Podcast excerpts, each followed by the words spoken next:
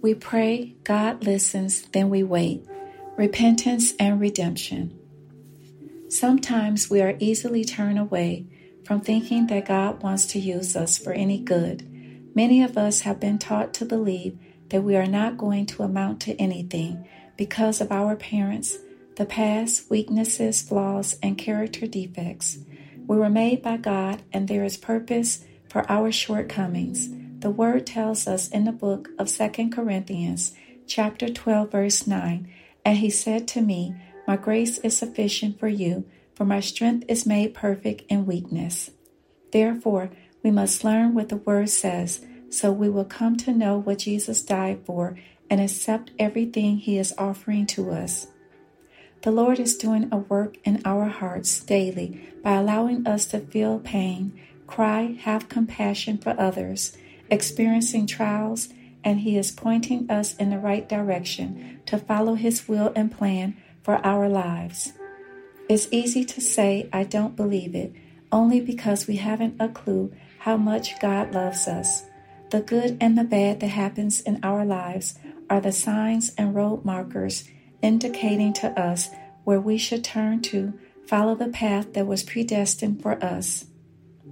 We must continue to let go of the anger and seek forgiveness by asking God to take all the hurt and negative feelings away from us.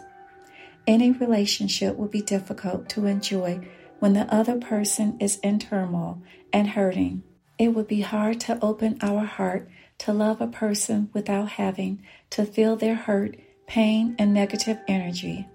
It would deplete our joy and kill the desire of having something special and meaningful in our lives.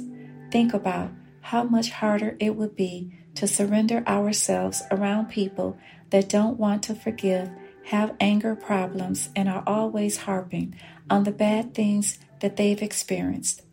Sometimes we act this way because of the suffering, pain, hurt, setbacks, hardships, and calamities that happen to us. We don't have to live in the past or continue to carry the baggage into new relationships because the Lord sees us as we are and knows what shape we're in before we make that imperative step to start a new relationship with Him. The heart holds the issues of life.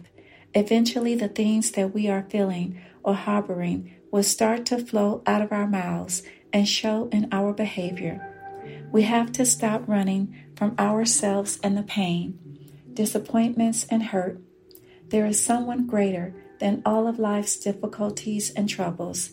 His name is Jesus. Well, with Jesus being our personal friend, companion, and Savior, we can trust what His Father's Word tells us in the book of John, chapter 15, verses 3 through 8.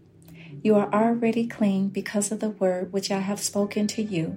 Abide in me, and I in you. As the branch cannot bear fruit of itself unless it abides in the vine, neither can you unless you abide in me. I am the vine, you are the branches. He who abides in me, and I in him, bears much fruit, for without me you can do nothing. If anyone does not abide in me, he is cast out as a branch and is withered, and they gather them and throw them into the fire, and they are burned.